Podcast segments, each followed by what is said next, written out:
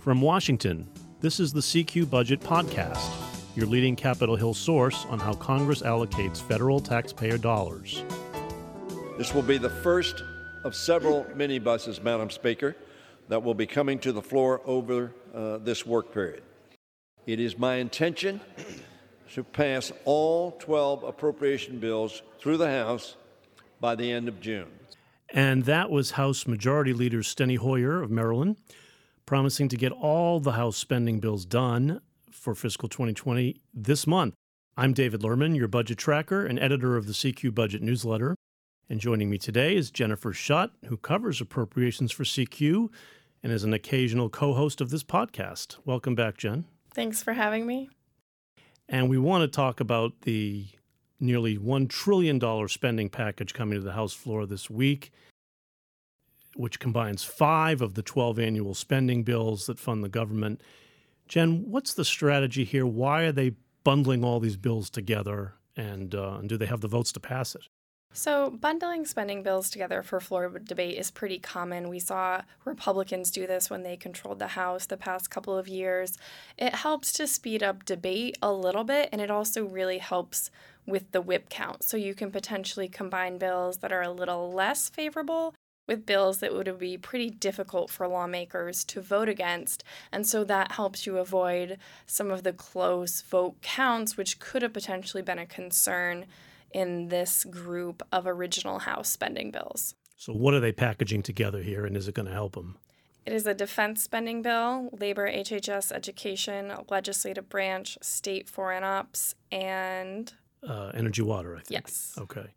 And so two of the biggest bills of the year defense, which Republicans like, and the labor, health, and human services bill that Democrats really like are going to be all in this one mega package. Right? Yes, and it totals roughly one trillion in spending. A lot of money. It's it's most of the discretionary money on the table this year. Uh, does it seem like they'll have the votes to get it passed? I think so, but one of the things that you have to remember is that there's no spending level for all of these bills that has been agreed to by the House, the Senate, and the White House.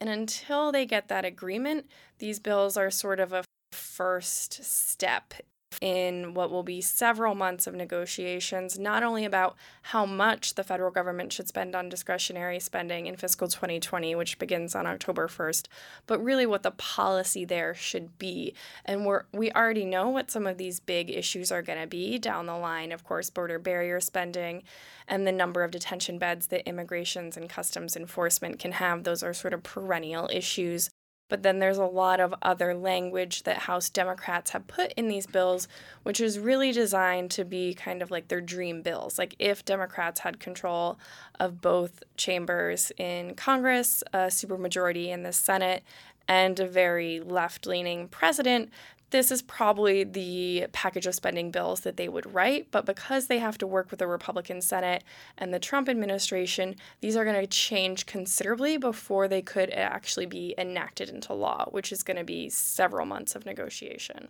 Yeah, so there's no way this package uh, gets far in the in the Republican controlled Senate. It doesn't even get there, right? Correct. But it's really important to pay attention to some of these policy provisions as well as the spending levels that Democrats have, not only in total, but throughout the 12 bills, because these are going to be the issues that hold up final bills down the line. And so it's really important to see what they highlight in their floor speeches and what they sort of don't mention that's in some of these bills. There's a lot of reading between the lines that you can do from watching floor debate on the bills themselves, as well as the amendments that are going to be offered, which of course will give us several late nights. Yeah.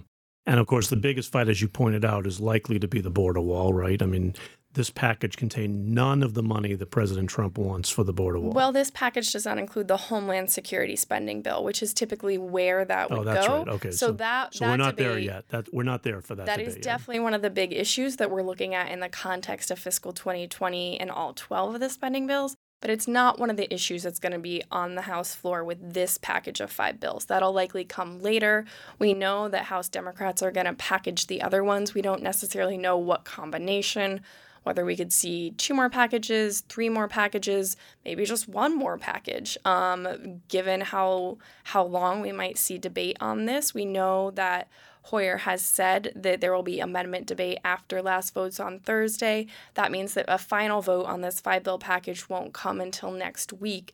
And so, how long they need to spend on that debate and how much that may sort of work its way into next week's House schedule is probably going to have some factor in what the next package will be and what legislation will be in that and how many amendments can come to the floor. Right, because this package covers five of the bills, which means we'd have seven more to do this month for Hoyer to make his goal. Correct. So maybe one or two more of these bundled packages uh, to still to come. Probably.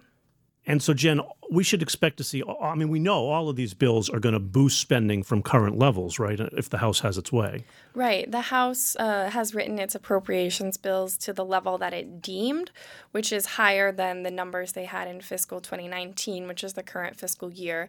So, all of the 12 spending bills do get at least a modest increase in spending. But one of the things that's going to be really interesting and potentially very complicated down the line is that if this final spending agreement between the House, the Senate, and the White House is a lower number for defense discretionary and non defense discretionary, House Democrats are going to have to cut some of their proposed increases in spending, which is typically a much harder thing to do than to plus up your bills later in the year. Right. So th- that's the debate we're going to have is until we get a until we get a spending deal and we know how much how much real money is going to be available. Correct. So that's the debate as it stands right now. We'll be keeping a close eye on the House floor this week as as this debate unfolds and the the spending package comes gets some action. Meanwhile, here's what else to look for this week in budget news. The main event being the five bill package, but the House Appropriations Committee plans to complete work on the last two of its 12 annual bills. Those are the Financial Services Bill and the Homeland Security Bill. The Homeland Security measure is sure to trigger another partisan battle because the bill's written by Democrats and it contains none of the money President Trump wants for a border wall. And the House Budget Committee this week will hold a hearing assessing the financial costs of climate change.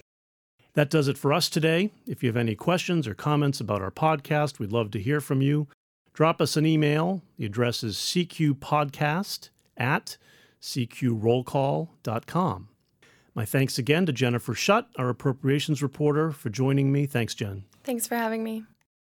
And thank you all for listening. We'll be back next week.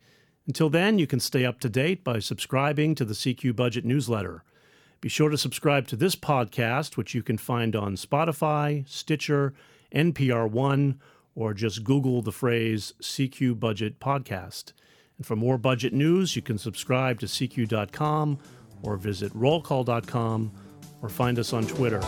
The handle is at CQ Now or at Roll Call. See you next week.